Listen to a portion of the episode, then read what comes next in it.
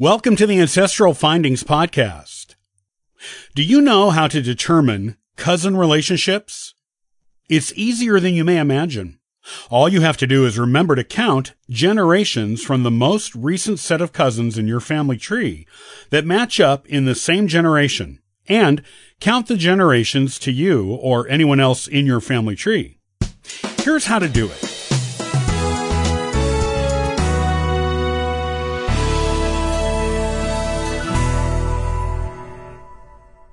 You have probably heard people refer to such cousin relationships as first cousin two times removed or third cousin one time removed. Do you know what they mean? As a beginning genealogist, figuring out cousin relationships can seem confusing at first, especially with all of those removed words and numbers coming up along with them. What do these words and numbers mean to you and your cousins? How can you even figure out what kind of cousin you are to someone? The good news is that there is an easy way to pull cousin relationships right out of your head on the spot if someone asks you. The first thing to remember is that cousin relationships are all about generations. You are probably familiar with the easiest and best known cousin relationships. The first cousin. A first cousin is simply the child of a brother or sister, or one of your parents. So a child of one of your aunts or uncles. A first cousin is in the same generation on the family tree as you. Your parents are one generation, the set of grandparents you share with your first cousins are another generation, and you and your first cousins are a generation. See? Easy. Now, what if one of your first cousins has a child? What is that child to you? It is your first cousin once removed. This is because it is a child of your first cousin, but not of your same generation. It is one generation removed from you. It is in the next generation down the line in the family tree.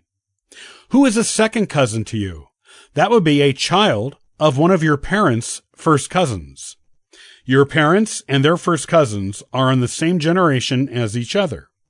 You and the children of your parents' first cousins are of the same generation as each other as well, but are second cousins because you are of the generation after the first cousins. A child of your second cousin is a second cousin one time removed from you.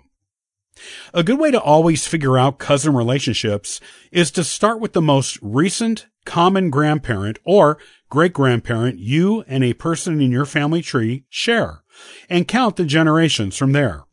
You can envision it as a pyramid in your head, with the most recent common ancestor at the top.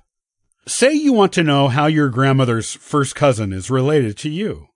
Remember that your grandmother and her first cousin share grandparents. Those grandparents are your great great grandparents. Your great great grandparents are one generation, their children are another, but you start counting with your grandmother and her first cousin as they are the first cousin generation to match up. Simply count down two generations from your mom or dad to you. That makes your grandmother's first cousin your first cousin two times removed. When you know to count generations, you can quickly figure out any cousin relationship on your family tree.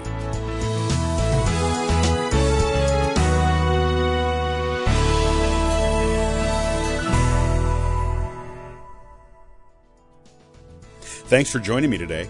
I'll see you next time on the Ancestral Findings Podcast. And for further info, you can visit us at ancestralfindings.com.